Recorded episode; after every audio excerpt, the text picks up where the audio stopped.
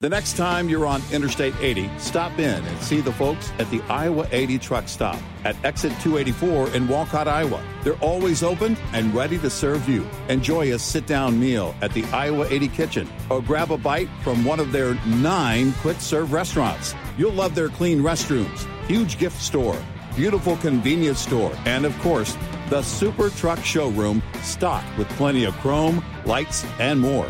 While you're there, don't forget to visit the Iowa 80 Trucking Museum next door. It's free. The entire team at the Iowa 80 is very excited to celebrate 60 years with you. They look forward to being your home away from home for another 60 years. Sending you a giant thank you from Iowa 80, the world's largest truck stop on I 80, exit 284 in Walcott, Iowa. Iowa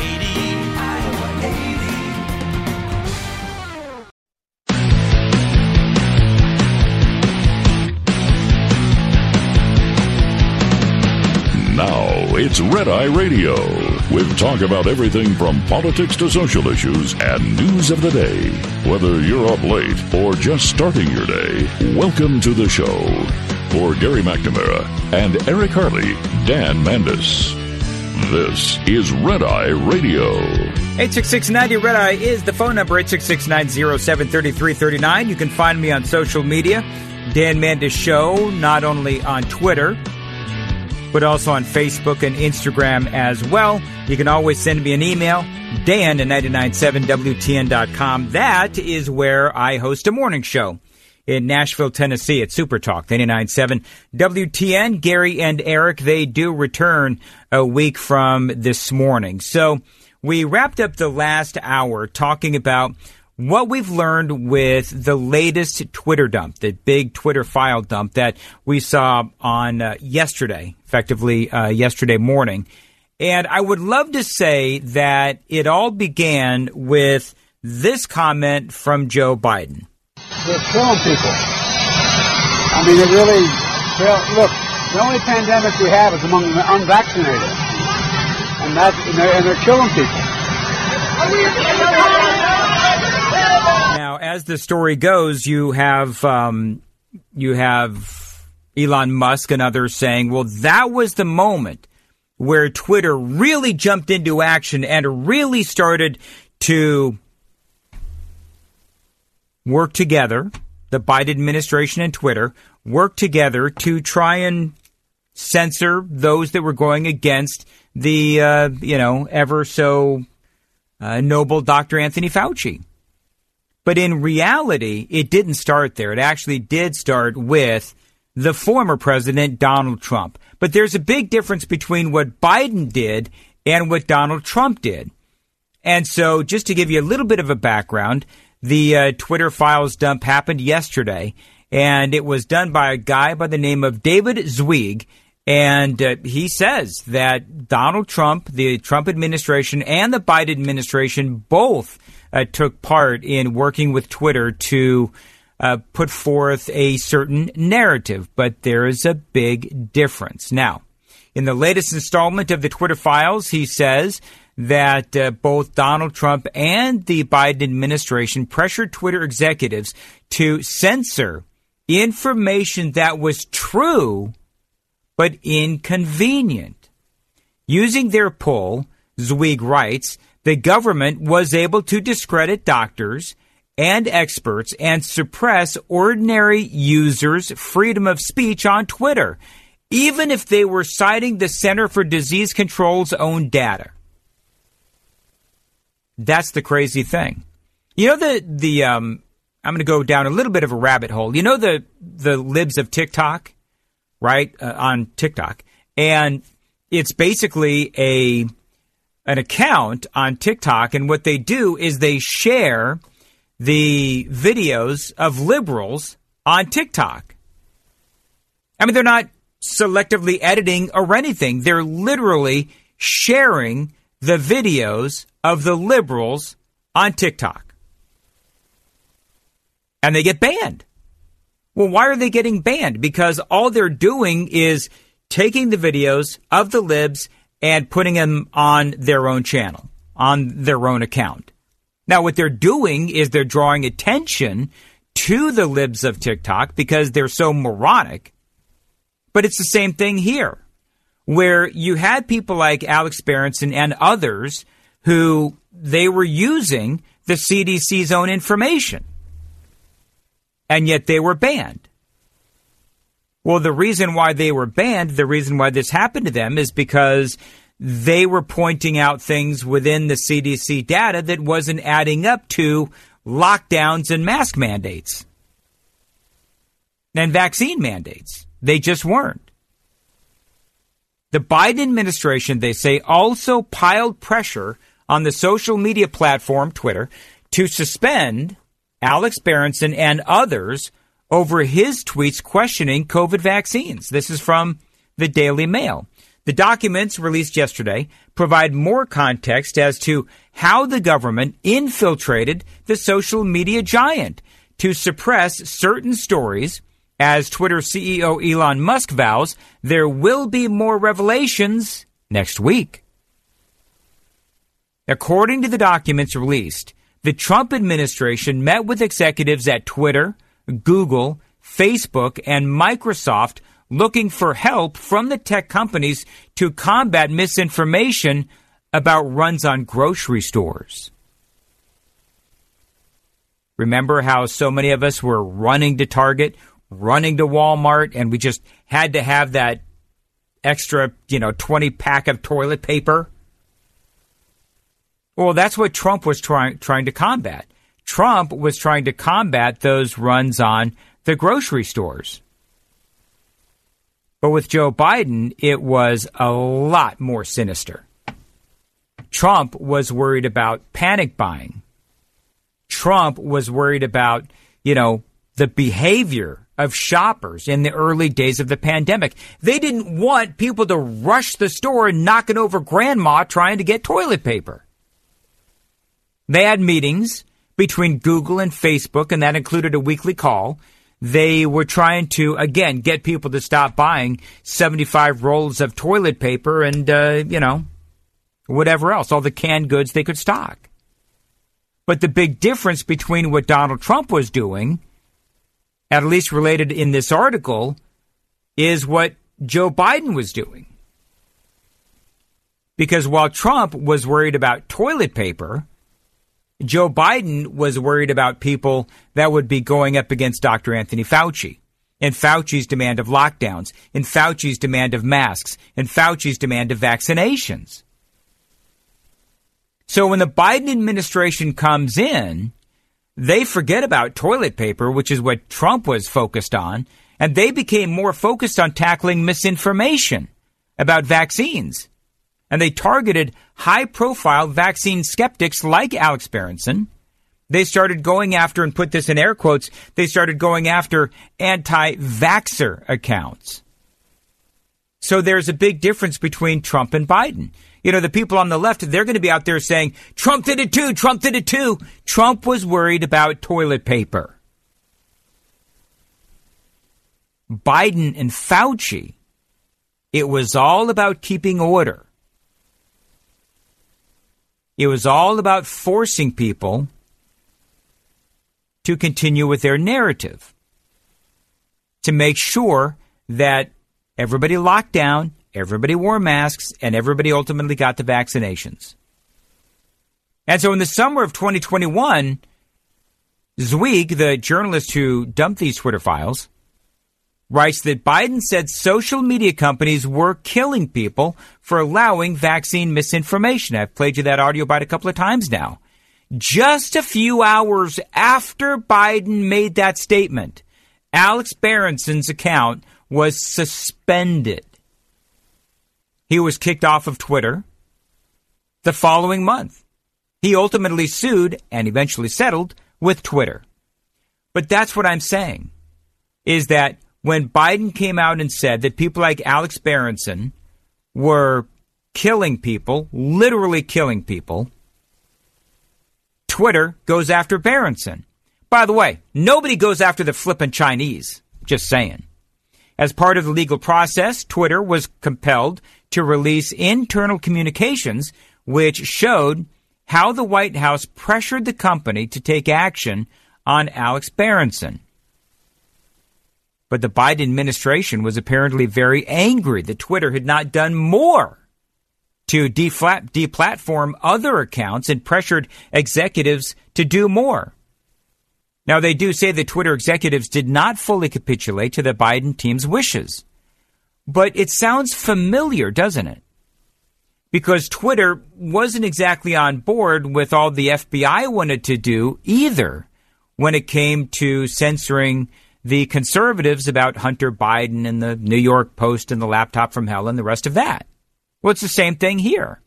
It's almost like they were overstepping. The Biden administration was overstepping, just like the FBI was. I mean, what, what was the line? It was, uh, I think, last week where the FBI was tweeting, was uh, treating Twitter like some sort of a subsidiary.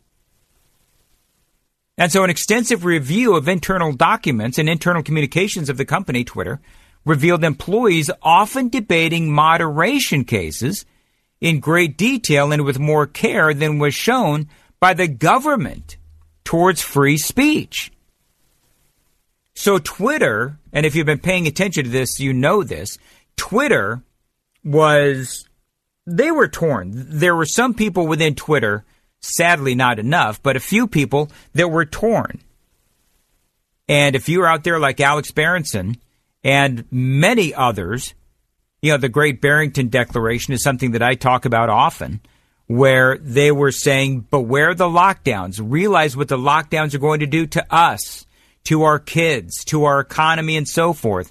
And Fauci and Biden and Twitter and the social media companies they worked hand in hand to discredit and destroy the careers of those who wrote the Great Barrington Declaration, pointing out the dangers of what Dr. Anthony Fauci and Biden wanted to do with the lockdowns.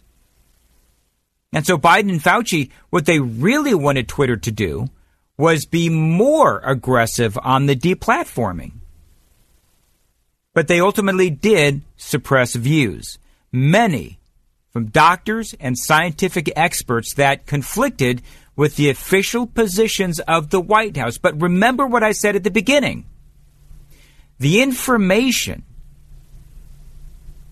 was true, but inconvenient for the Biden administration.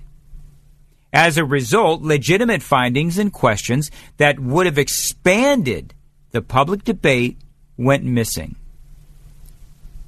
And you see, that's the sad and tragic thing. Real solutions and real discussions were suppressed. And so we have no idea how many lives we possibly could have saved if we were allowed to have the conversation. How many kids could we have saved from mental illness? How many millions could we have saved from poverty? Through job loss and careers that were lost that could have been saved if we were just allowed to have that conversation. Businesses as well could have been saved. Even a tweet by former President Donald Trump was flagged by Twitter and their Trump hating counsel, legal counsel, Jim Baker. Now, you remember him. He used to work for the FBI. Then he left the FBI, really got booted from the FBI, went to go work at Twitter, vehemently anti Donald Trump. Wait till you hear the rather innocuous tweet that Donald Trump sent that got Twitter all panicked and triggered. We'll talk about that and a whole lot more straight ahead. The phone number is 866 90 Red Eye, 866 907 3339. It pays to have a tire maintenance routine especially during the winter driving season. Between black ice and heavy snowfall, winter weather can impact your tires and your productivity in a number of ways. Here's a tire maintenance tip to help you avoid downtime and roll safely through winter. Check your tire pressure during every pre trip inspection and make sure they're properly inflated according to the manufacturer's recommendations. Cold weather naturally causes tire pressure to decrease, and underinflated tires can wear faster and impact your fuel efficiency. maintaining proper tire pressure is essential to maximizing the performance, safety, and lifespan of truck tires. This report brought to you by Luber-finer, engineering filters that are built to do more for heavy duty fleets since 1996. Lines open for your calls. 866 90 Red Eye on Red Eye Radio.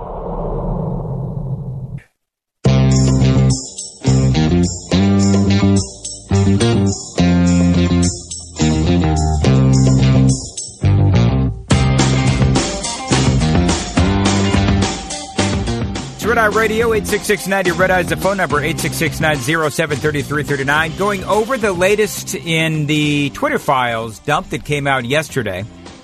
By the way, coming up after the uh, next break, about 35 minutes after the hour, big news related to Donald Trump and his tax returns. The um, House committee now is going to publish Donald Trump's redacted tax returns at midday today after the ex president Donald Trump launching a failed Supreme Court bid to keep his tax returns private. Going to give you the full story in my perspective coming up on Red Eye Radio. Again, Dan Mandis in for Gary and Eric. So, talking about and wrapping up the very latest on the Twitter files dump, and it's all about Dr. Anthony Fauci. It's all about Joe Biden. It's all about the fact that they were all about narrative control.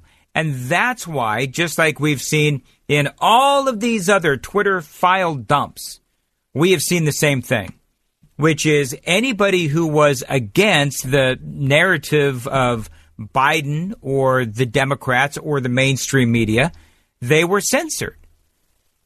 And now we're finding out that not only were you censored if you were talking about uh, Hunter Biden and his laptop computer, but also if you were calling into question the wisdom of Dr. Anthony Fauci and his mask mandates and his vaccine mandates and the lockdowns. And as I was saying right before the break, how many lives could we have saved?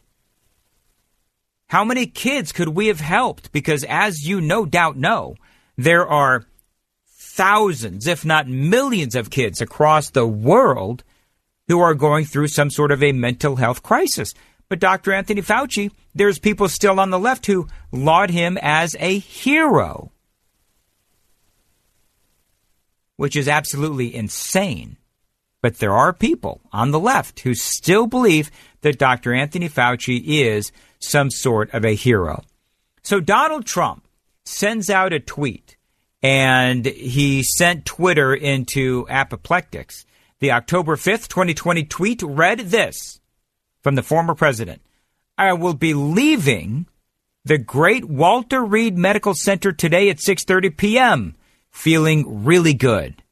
Don't be afraid of COVID. Don't let it dominate your life.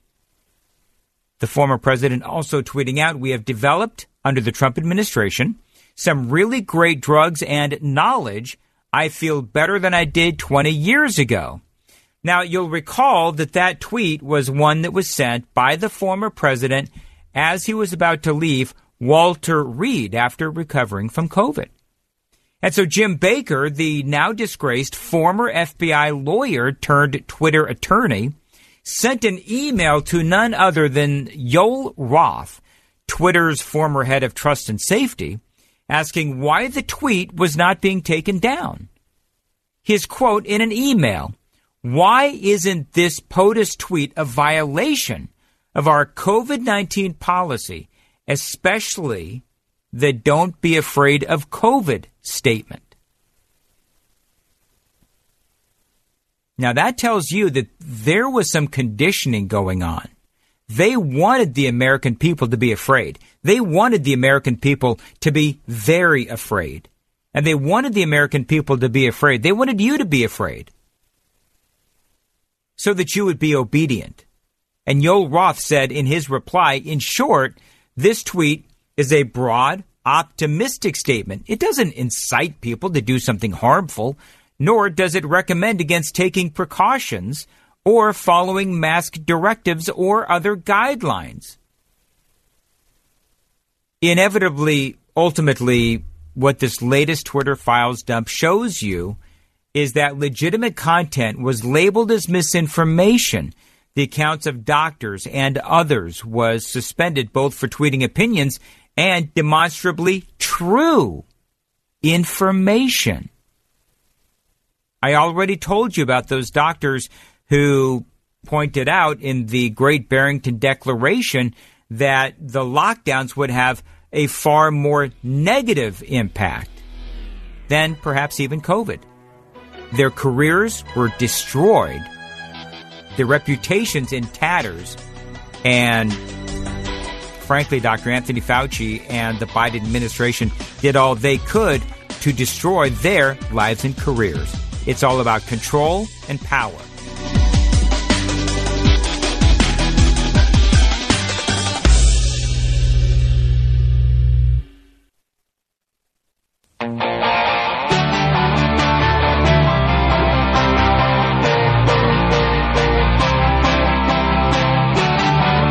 Phone lines are open.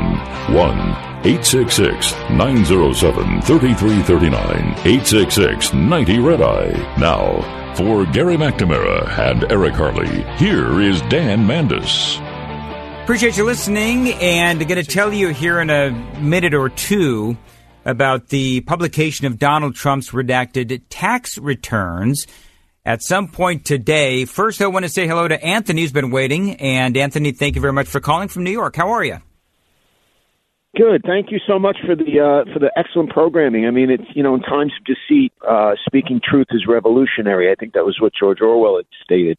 Um, I would like to bring to your attention, and perhaps you can better articulate what I'm trying to bring to the forefront because it seems to have been overlooked. Is that uh, Barack Obama, when he was first appointed president, or when he first came to presidency, signing statement was to dismiss standing class action lawsuit. It was titled Hepting versus AT&T Telecom Communications, whereby they had been um, spying on American citizens unconstitutionally without FISA warrants.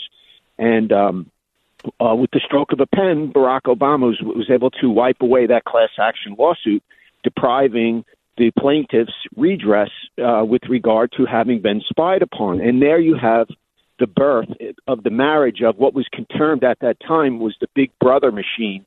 Uh, mm. there was a man by the name of Mark Klein who was an AT&T technician who had realized what the, the NSA had been doing, and so he joined uh, the, the lawsuit. And then Barack Obama's last act as president was on December 28, 2016, when he expelled um, Russian dignitaries and shuttered two embassies, one in Glen Cove, Long Island, and the other in Maryland.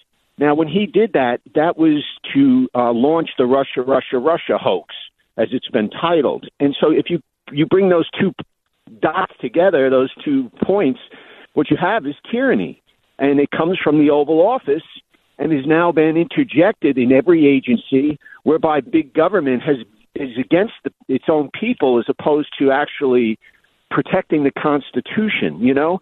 And then you have Fast and Furious, whereby Obama's administration got caught arming the direct Mexican drug cartels.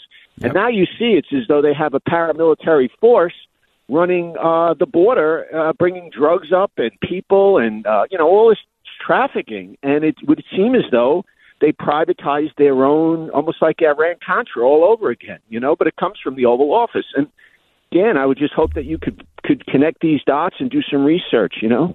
Well, I appreciate it, Anthony. Thank you very much. And sounds like you've connected all the dots. But uh, what I would expand upon what you're saying is, you know, it's not only Obama; it's the entire, it's the entire machine of the Democrats. It's the Democrat Party. It is the activist groups. It is Hillary Clinton. It is, you know, the mainstream media. It's all of these things together that ultimately have impacted our daily lives. It's impacted our elections. It impacted the first, well, really the entire four years of Donald Trump's presidency, but most certainly the first two years. Because let's also not forget that with uh, former President Donald Trump, you know, there was the Mueller investigation, and, and ultimately what the Mueller investigation was really all about, and what led to that was all the pressure from the FBI and social media and the mainstream media as well. And ultimately, what they did was they handcuffed the first two years at least of the, uh, the Trump administration. Then you go into the whole uh, phone call with Ukraine and whether or not Donald Trump deserved to be impeached for that. Of course he didn't. But when you look at the, it's like social media is sort of like a, a pack of piranhas. You know what I mean? It's like they, they see something and the, they work hand in hand with the mainstream media and the Democrats and everybody works together. So you've got the mainstream media, you've got social media, you've got the Democrats, and everybody's working together, all oars in the water, pushing one narrative. Whether it is Donald Trump deserves to be impeached, or Donald Trump colluded with the Russians, or the Hunter Biden laptop from hell, that's nothing but Russian disinformation. It's, it's all of these things and a whole lot more, Anthony. And you're right. And I do appreciate the call. This is uh, Bill calling from Los Angeles on Red Eye Radio. Hey, Bill, how are you? Oh, hi, Dan. Uh, we, we've talked in the past about uh, mainstream journalism. I used to be a reporter, and I think you were a reporter in Los Angeles too, right? Mm-hmm. Well, I was uh, I was like a news anchor, traffic reporter kind of guy. So I wouldn't not want to say that right. I was a, an official television reporter or anything like that. No, but you you know the biz and the oh and I know the, the biz, real yes. mystery to me. Yeah, the the whole Twitter file situation. I uh, I don't blame Twitter or Biden because they're they're going to do what they're going to do but I'm really embarrassed about the absence of the exposure in the mainstream media of what was going on at the time with Twitter. And besides the financial incentive, and I'm sure there is some that would have intimidated some media corporations from messing with Twitter, I cannot understand why any real journalist, whether liberal or conservative, and I knew both at Columbia J School in the 80s, nobody I knew back in the 80s in journalism would have betrayed the First Amendment the way these people have during the last seven years. I don't, I don't, you know, Bill, I don't even know. I know that journalism does exist today, but it doesn't seem to exist within the mainstream media. It seems to me like journalism is actually uh, really more in its purest form. People like Alex Berenson, for example, or you know others who will pursue the truth regardless of agenda, regardless of you know who they're going to anger, whose side is going to help, whose side is going to hurt. They just want the truth. There isn't a relentless pursuit of truth any longer within the majority of journalists, at least from what I can see. But, you know, I may be a little jaded and you're more close to that side of it than I am. Bill, would you say that there's, does pure, pure journalism exist today at all anywhere in the mainstream media? I, I think you're right. It's become more of a lone wolf operation as far as people who really want the truth. But I, I know because I was in it and I knew some people like the former uh, president of CBS News, Fred Friendly, who was a liberal, but he would not have passed up on what's been going on in the last seven years. He would not have squelched any of these scandals. I don't know anybody who would have done that. So it's it's a real mystery to me. But uh, yeah, I, I think as a whole, there's no longer a feeling uh, uh, among the legacy media that they have a duty to the First Amendment as opposed to their own agenda. No, I, I, I, think you're right. And I think that's really sad. But you know what it does, though, Bill? And, and I don't know your story at all, but doesn't it open up an avenue for real journalists to pave their way so that they can relentlessly pursue the truth without the restrictions of a leftist editor or a conservative editor? You know, just somebody whose sole focus is is just to find the truth they really do have an opportunity now, especially with Elon Musk, where he is all about the truth. And some people believe that he is, and some people believe that he's not. Ultimately, time will tell. But I think there could be, and I think there is, a whole cottage industry right now of, of pure journalists out there that can find the truth. And then that makes the Washington Post and the New York Times and the networks and certainly CNN and MSNBC, that really exposes them even more as the propaganda machines that they are. I'll give you the last word, Bill. Yeah, I, I, I would agree, but look who look who is aligned against these people trying to do this. Everybody, the entire media establishment is trying to squelch these people who are trying to get the word out. So there's a big problem with getting their truth to enough people. Do you think now that we, and I feel like I'm interviewing you, but I, I love your calls whenever I fill in.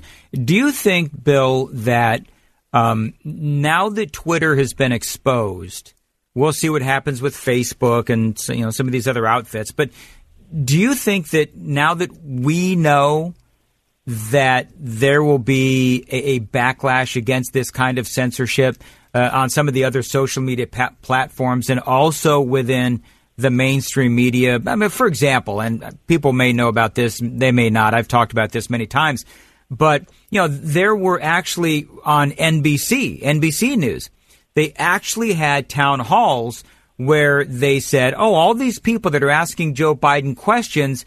They haven't decided who they're going to vote for yet. When in reality, they were plants. They were actors. They were people that were actually on MSNBC who were saying that Donald Trump sucked and Joe Biden was wonderful. In other words, they were actors. I mean, I do wonder if this will be, um, you know, really a moment of reckoning for journalism itself within the networks and within the you know, newsrooms of the Washington Post and the New York Times.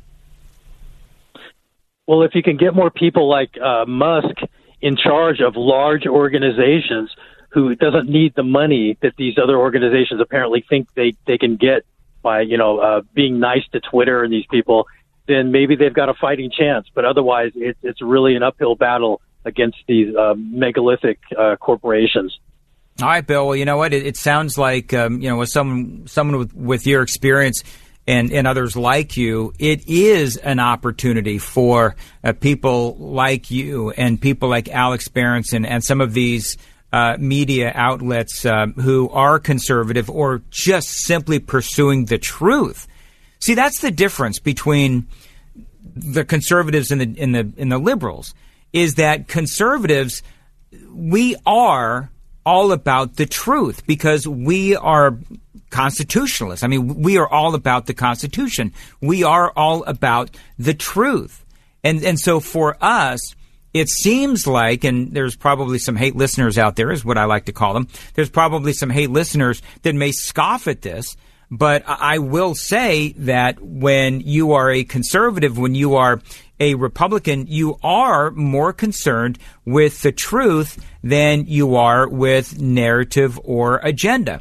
Now, anybody who paid attention to Donald Trump knew that on occasion he had this tendency to stretch the truth, but we also know that many times Donald Trump was called a liar when he actually wasn't. And so now we're hearing names like, uh, you know, Bari Weiss, for example, uh, and uh, some of these other folks who are involved with Elon Musk, and they are working to get the truth out. To me, those are the people that are truly the truth seekers. And to your point, Bill, the mainstream media is doing everything they can to discredit the people that are working with Elon Musk to get the truth out there regarding Twitter because it's not only just about Twitter. I mean, it's about the FBI. It's about Joe Biden. It's about all of the people that were working within Twitter that used to work for example the FBI or the CIA. That's also part of the conversation where you had this revolving door of all of these people that worked for the FBI, all these people that worked for the CIA. They got crap canned from there, they left there, they went right on over to Twitter. Then they left Twitter. They went back to the went back to the CIA or, or, or the FBI. That is also a big part of this conversation. It is multi-layered, but ultimately the one goal, the one thing that we all need to take from this this disintegration of Twitter only to rebuild it is that the ultimate pursuit has got to be the Constitution and the truth. We'll return next on Red Eye Radio. Get in touch with Red Eye Radio toll free at 866 90 Red Eye.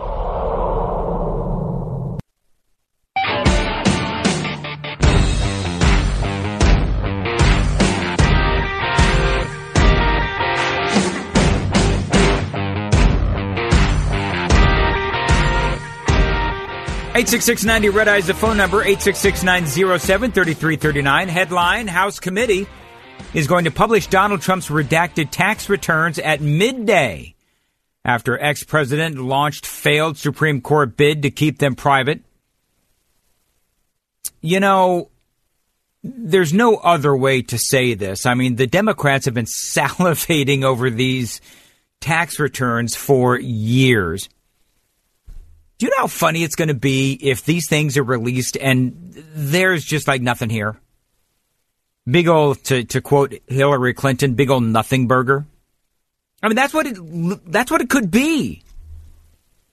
Now, here, here's what I will tell you what we'll probably see, and we'll find out, you know, later on today. But I think probably what it's going to be is the Democrats and the media and the Donald Trump haters, they'll say, aha, we told you he's corrupt.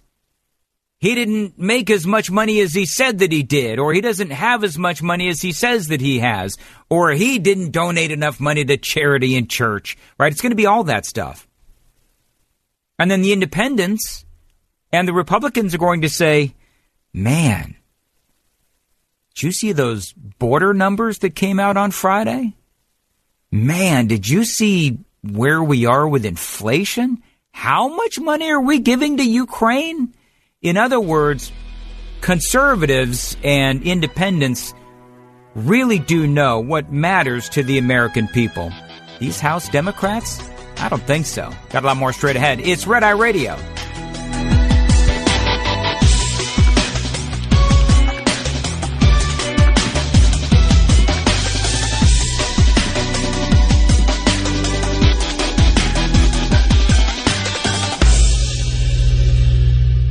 This is Red Eye Radio on Westwood One.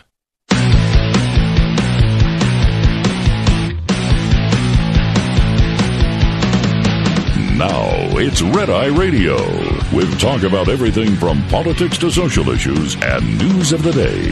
Whether you're up late or just starting your day, welcome to the show. For Gary McNamara and Eric Harley, Dan Mandis. This is Red Eye Radio. Appreciate you being here, and the phone number remains as always 866 90 Red Eye. You can find out more about me on the Dan Mandis Show Facebook page. I'm also on Twitter and Instagram as well. I was speaking before the um, before this hour, a couple of hours ago. It's a long show; it's five hours, and I think uh, somewhere around hour two, I was talking about the power outages that we had across Middle Tennessee. And I was reminded of a joke that I made on um, on on Facebook because my power was out for about 90 minutes, and I said that it was actually kind of nice not to have to sit through Home Alone again. The silence was actually really nice because in, in my house for the holidays, and this is my I think fifth or sixth uh, Christmas now with my wife and it's like the same movies over and over and over again.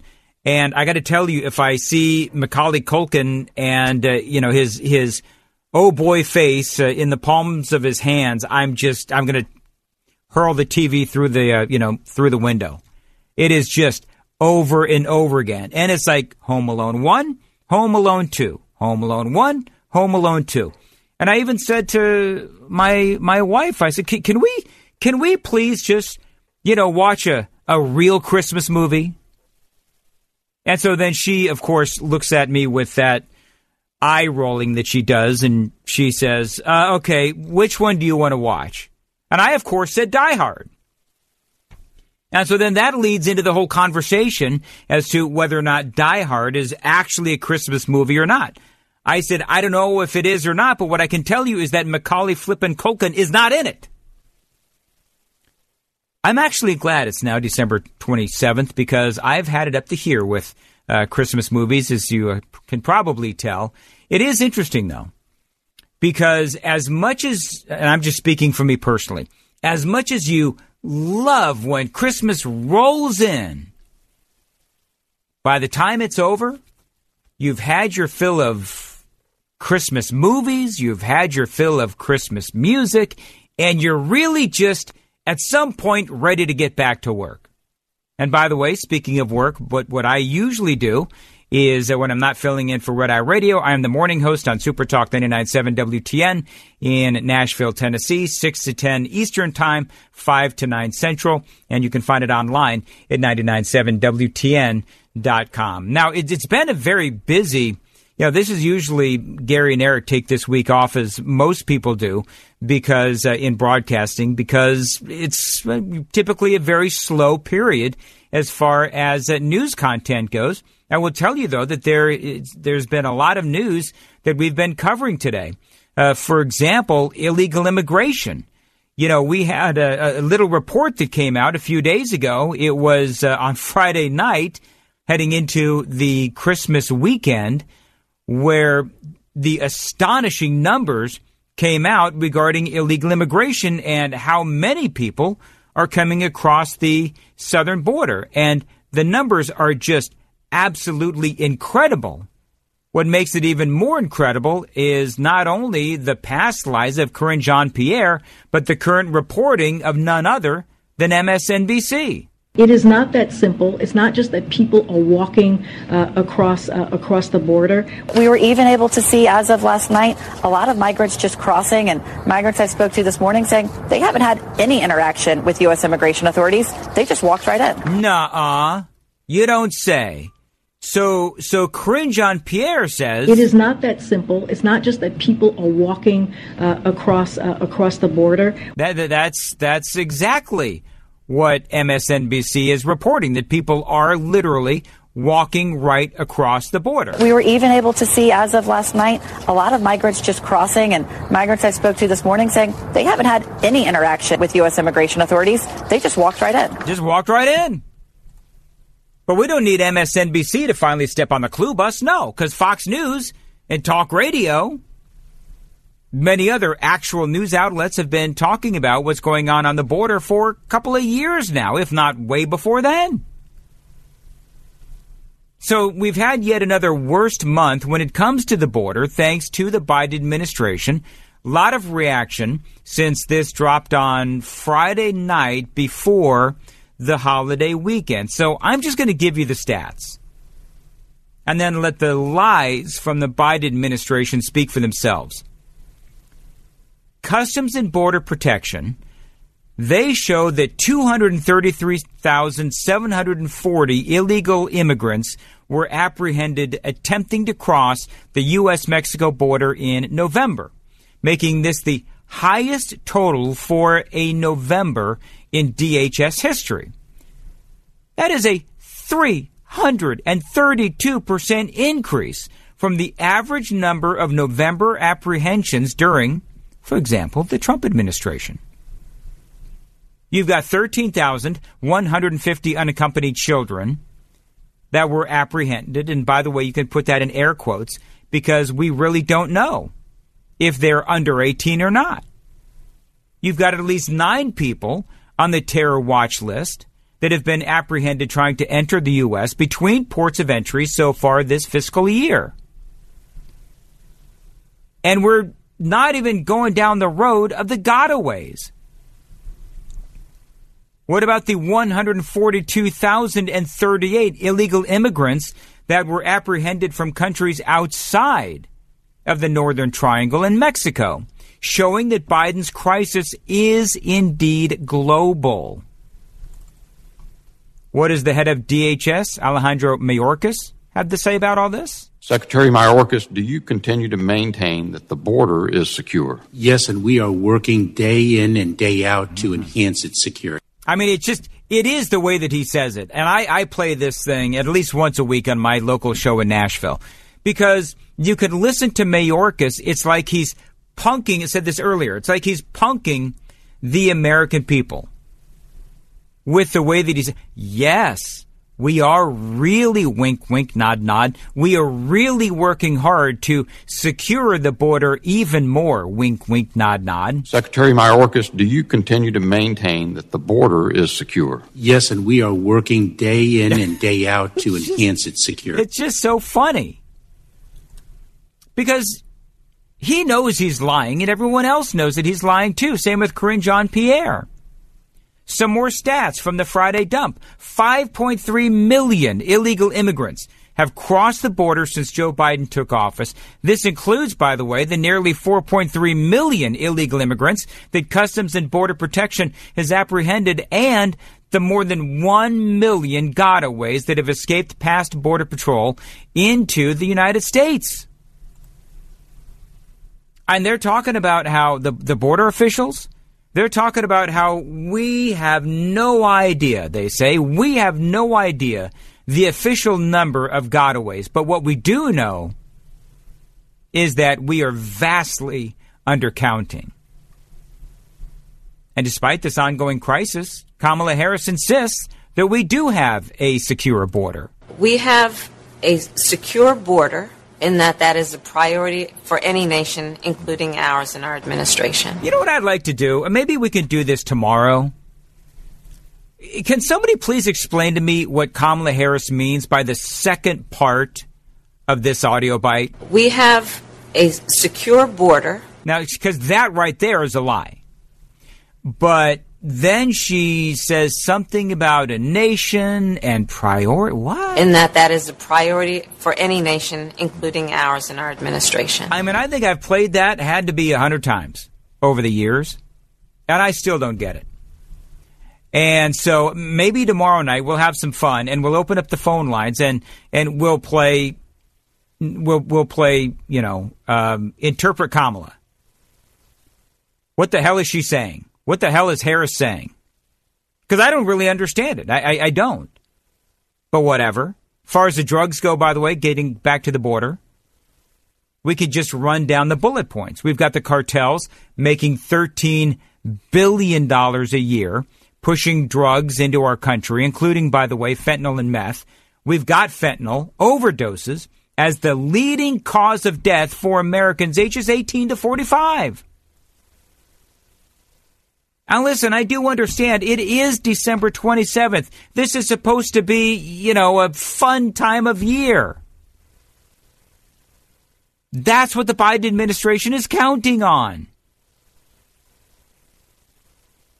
You know, you turn over to uh, today's show or Good Morning America, they're going to tell you a hundred different ways that you know you can eat your leftovers.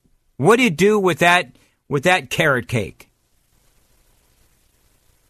They would rather report or talk about those things as opposed to the cartels and the bad hombres that are crossing the border that have now targeted your kids with rainbow fentanyl. That looks like Skittles. But despite all of that, your president, okay, he may not be quote unquote your president, but you know what I mean.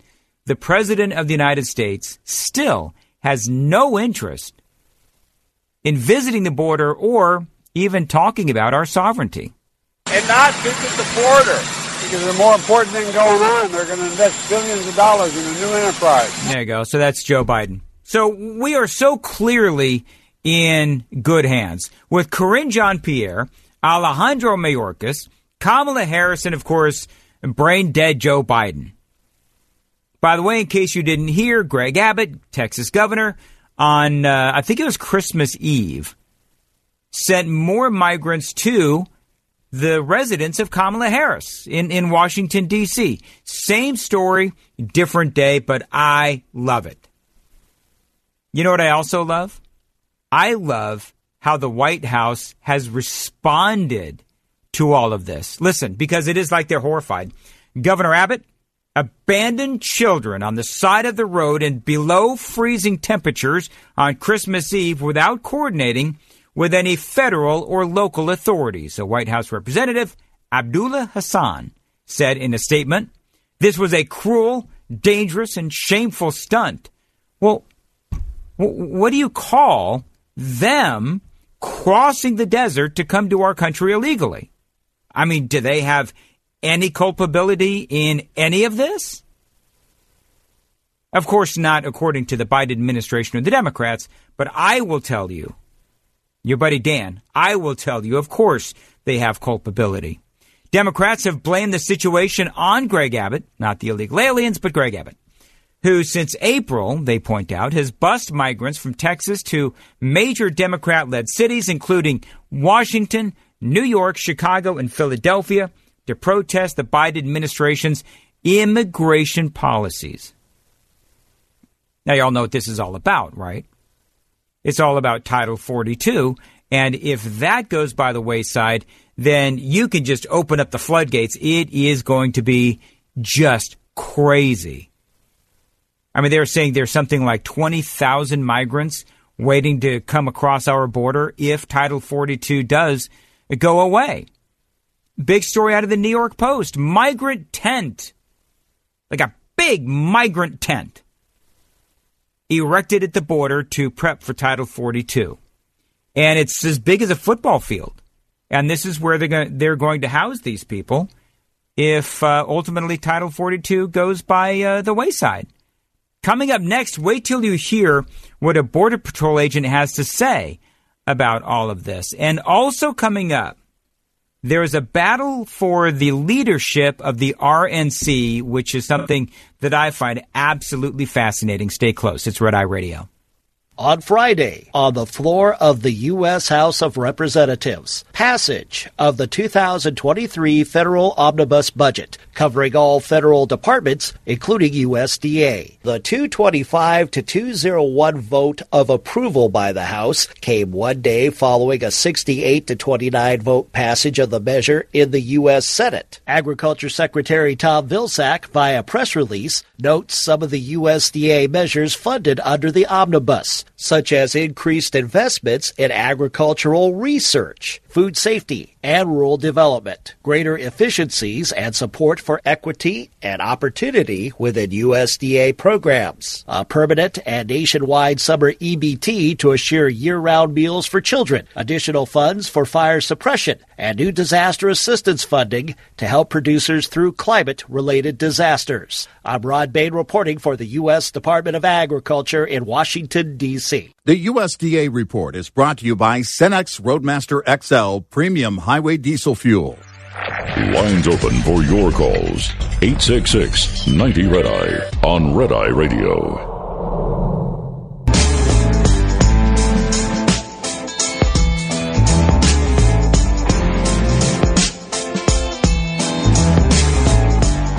Red Eye Radio, 866 90 Red Eye, 866 907 3339. What a weird story.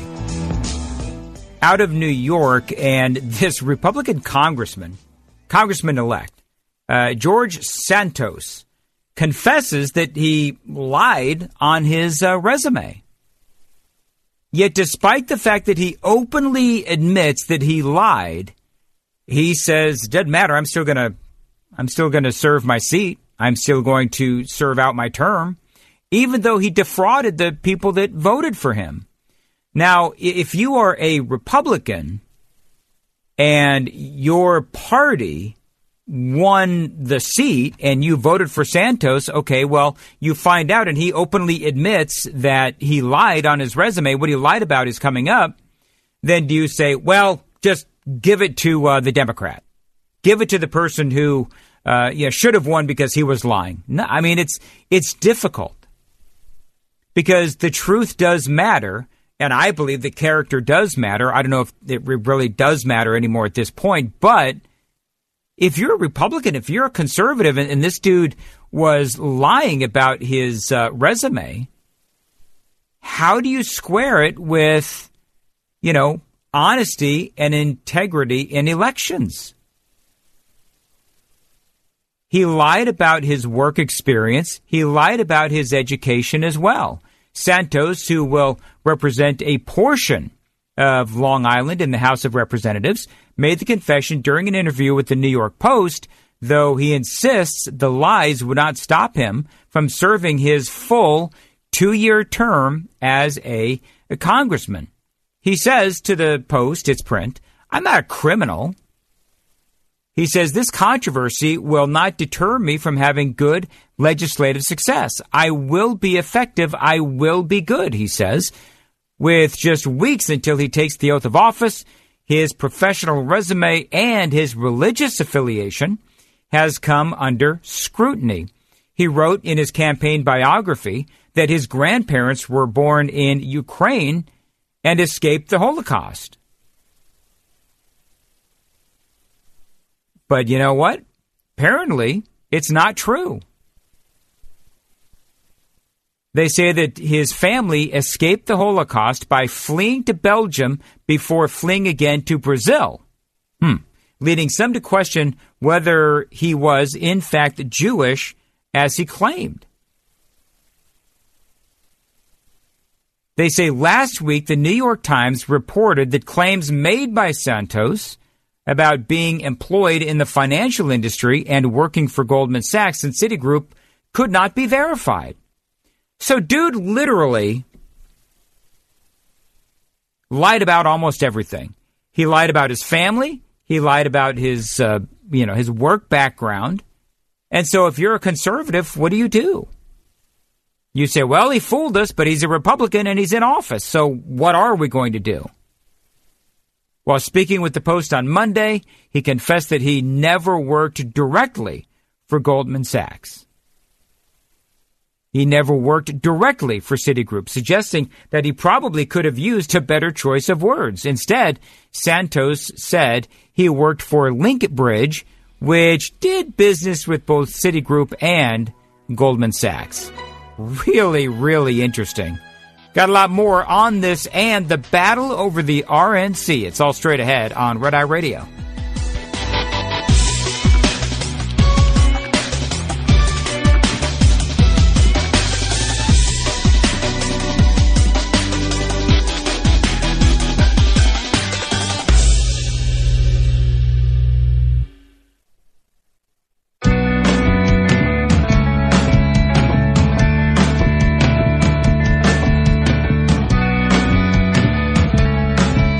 Phone lines are open.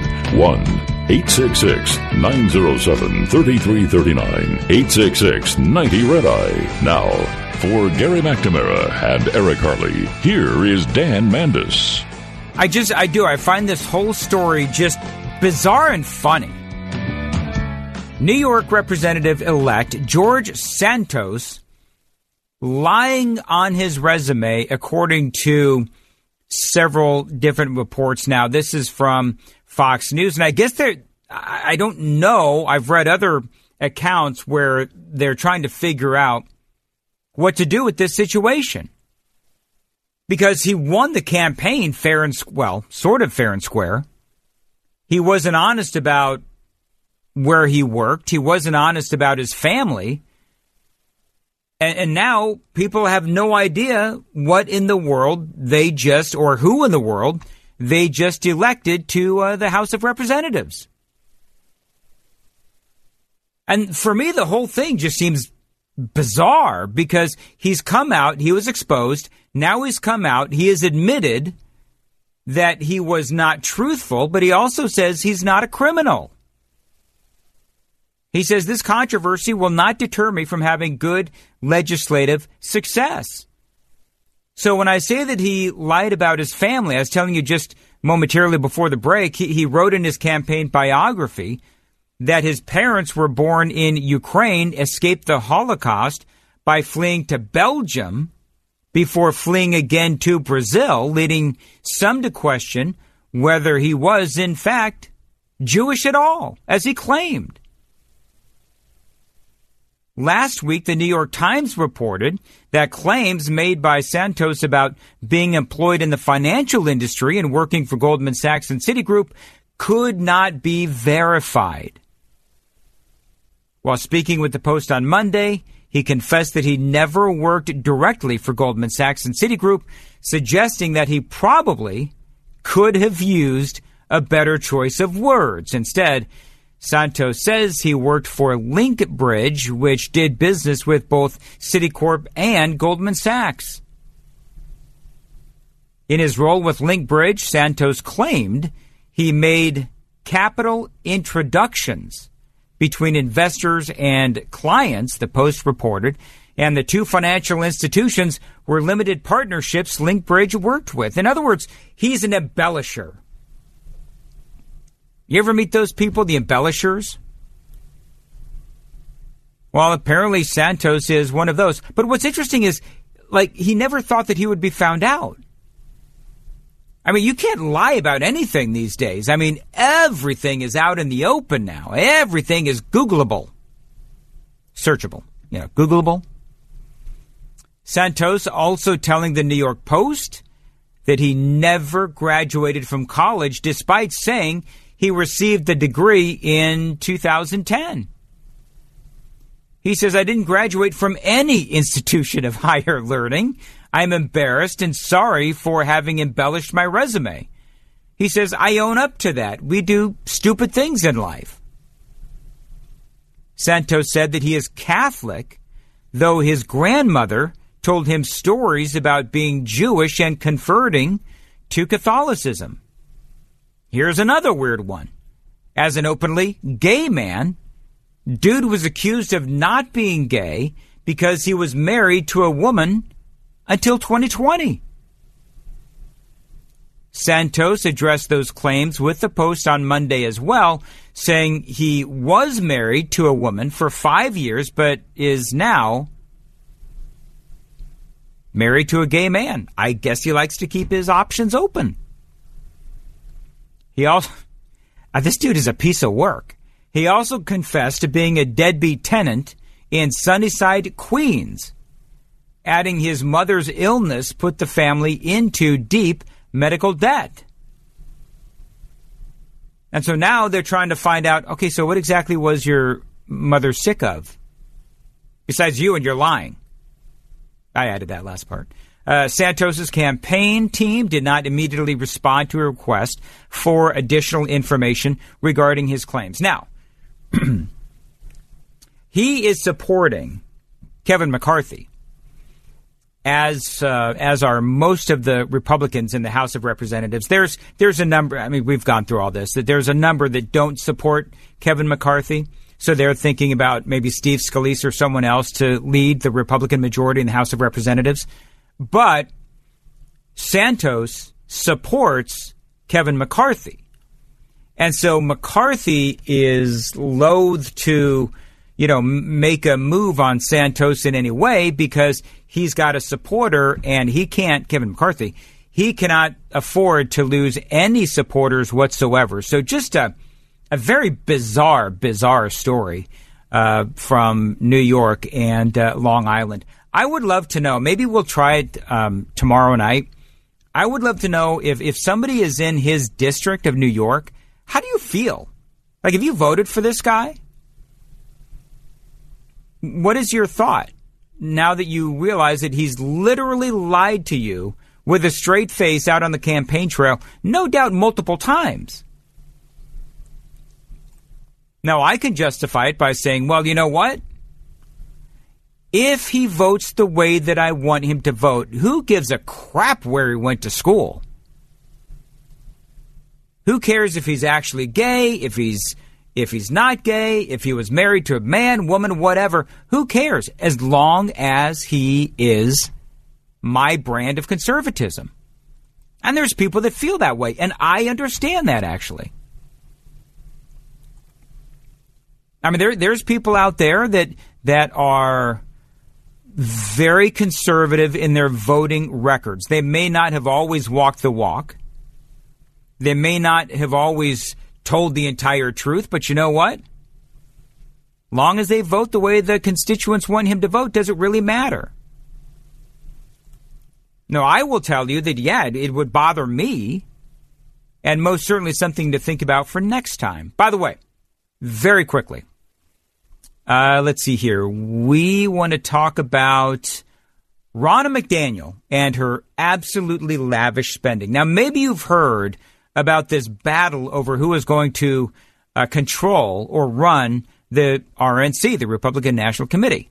Ronna McDaniel has a couple of challengers. One was Mike Lindell, the, the My Pillow guy, and a woman by the name of Harmeet Dillon. Now, she is an attorney who is also an RNC committee member from California who served as a Trump campaign legal advisor. And she announced her bid to challenge Ronna McDaniel on the Fox News channel earlier this month. Now, McDaniel says that she has the support of 100 of the 168 person voting bloc of the RNC. Now, she was on with Steve Bannon a while back on his podcast, and she was asked about whether or not she would be willing to debate Harmeet Dillon in front of the 168 members or have an open debate in front of everyone. This is what she had to say, and it was somewhat controversial. Here's what she had to say. Again, this is uh, Ronna McDaniel, and she's on with Steve Bannon. What about this debate? Would you be open to, to having Harmeet and Mike Lindell, the two people that have thrown their hat in the ring, to to do a Q&A, to do it like a debate, and to and to defend your record of accomplishment? I'm always to happy to talk your... to the 168. I'm always happy to talk to the 168. So I'm talking to them every day. And Steve, this is. But would you do? Would you be open to do it to get it clear? Would you be open to do it in a more public forum so this stuff not, could be aired? I'm interested could... in doing things in front of the 168. That's what I'm interested so in. So, in other words, she has no interest in answering the accusations that have been leveled against her. Now, what are those a- accusations? Massive amounts of spending. Massive amounts of spending. Now, why she won't debate, I believe that she won't debate in front of everyone because she doesn't necessarily want to come clean to what she's done. I mean, the stories of the spending are absolutely out of control. You know, if you're the person that leads the RNC, well, then you've got access to copious, massive amounts of cash. I mean, you, look at the money she spent. Red State did their exclusive analysis, and uh, it, it, was bad. The headline is exclu- exclusive analysis of the RNC spending since 2017 shows millions of dollars were spent on private jets, limousines, luxury retreats, and Broadway shows. And so now, when, when you hear about all of this, then of course you know that we didn't win the Senate, barely got the House. Where did all that money go? Well, I can tell you where it went. It went to, and I'm just going to go down the list. It went to luxury travel to the tune of well over a million dollars. Private jets floral arrangements, home improvement and decor, entertainment, clothing retailers, non clothing retailers, $36,000 in alcohol. I mean, it goes on and on. Now, look, I do understand that, you know what? These are the kinds of things that um, you have to spend money on. You've got to wine and dine donors, etc. But when they looked at the Democrats and the spending that they have been doing, it's not nearly as extravagant as what we're seeing on the Republican side. And that's why you see people like Harmeet Dillon saying, uh, no, what we're going to do is we are going to run against her because she won't come clean on where all that spending went. Tucker Carlson had John Rich on and you know the country music legend, he himself is a donor to the RNC, and he was especially ticked off about how they used the plight of Donald Trump to get all kinds of funding. Listen to how impassioned and angry and emboldened John Rich is. The RNC right after this uh, election, when, when Trump lost the election, they were running commercials on TV that said, We're fighting for Trump. So donate to the RNC because we're fighting for Trump. And they knew that, that all the conservative base out there was fired up and would send in a lot of money. Matter of fact, they right. sent in close to $200 million. Yep. To the RNC. Meanwhile, I find out that in the back rooms where nobody's allowed to go, that the attorneys for the RNC decide that they're going to hit the attorneys for Trump and say, cease and desist, sit down and shut up, you're running the future of the Republican Party, while they're simultaneously running ads saying, fighting for Trump. Yeah, he's right. Uh, assuming he's talking about 2020, and you had all this chaos going on behind the scenes and in front of the cameras. And the RNC is fundraising off of the controversial election. Meantime, a great number of Republicans, including Mitch McConnell, by the way, were not supportive of Donald Trump in the least. So they'll stab him in the back. Hell, they'll stab him in the front. And they'll say the most god awful things, but they'll raise money off of Donald Trump and all of his problems. Then they'll waste the money. And that's part of what has John Rich so incredibly angry. These people are scoundrels. They're liars. This is a bait and yeah. switch. They are abusing their position uh, with the conservatives around this country. And I don't think we should call them rhinos anymore after what I've seen them do there. Because that's honestly, that's defamatory to the noble rhinoceros. That's quite an animal. I would call them Judas Republicans because they betrayed the trust of the people. They took their money and they never intended on using that money for what they said they were going to use it for. I'd like to see hashtag Judas Republicans trending from this point forward. All right. We've got a lot more straight ahead on Red Eye Radio. Get in touch with Red Eye Radio toll free at 866 90 Red Eye.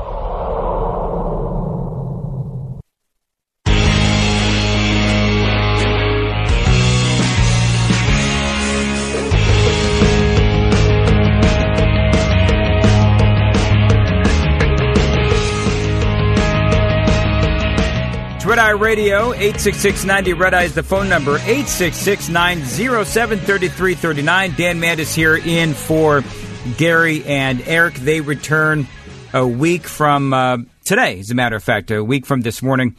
Looking forward to having the gents back. it, it has been a very, very busy show, and uh, we've had a lot of great conversations. If you missed any part of the radio broadcast uh, this morning, you can find all the segments podcast at redeyeradioshow.com. That is redeyeradioshow.com. My name is Dan Mandis. You can find out more about me on the uh, Facebook page, Dan Mandis Show Facebook page. You can also find me on Instagram and Twitter.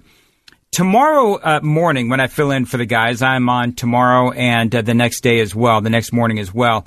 We're going to delve a, little bit deeper into the battle between Harmeet Dillon and Ronna McDowell, uh, McDaniel because there is a number of things that we could talk about as far as why this matters because it really does matter who runs the RNC, especially when you look at the last midterm election. Thanks for listening to Red Eye Radio.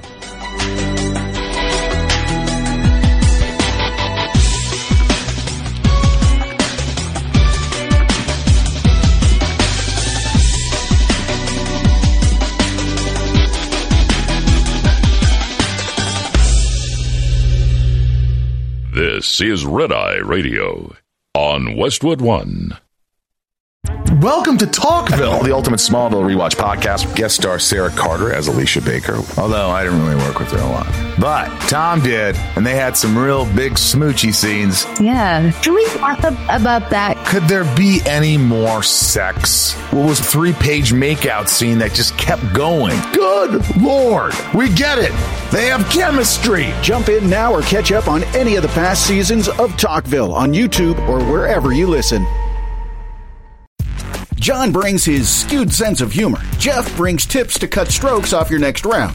Together, it's those weekend golf guys. They'll pay a lot of money to PXG and Titleist and Callaway and on and on and on, right? How many yards do you think you're going to pick up with that extra driver? I think I can get an extra 5 to 10. What if I give you 15 to 20? you pay me more. Jeff Smith right? teaches on the sliding scale. those weekend golf guys, the podcast, part of the Bleav Network. Just search B L E A V on YouTube or wherever you listen.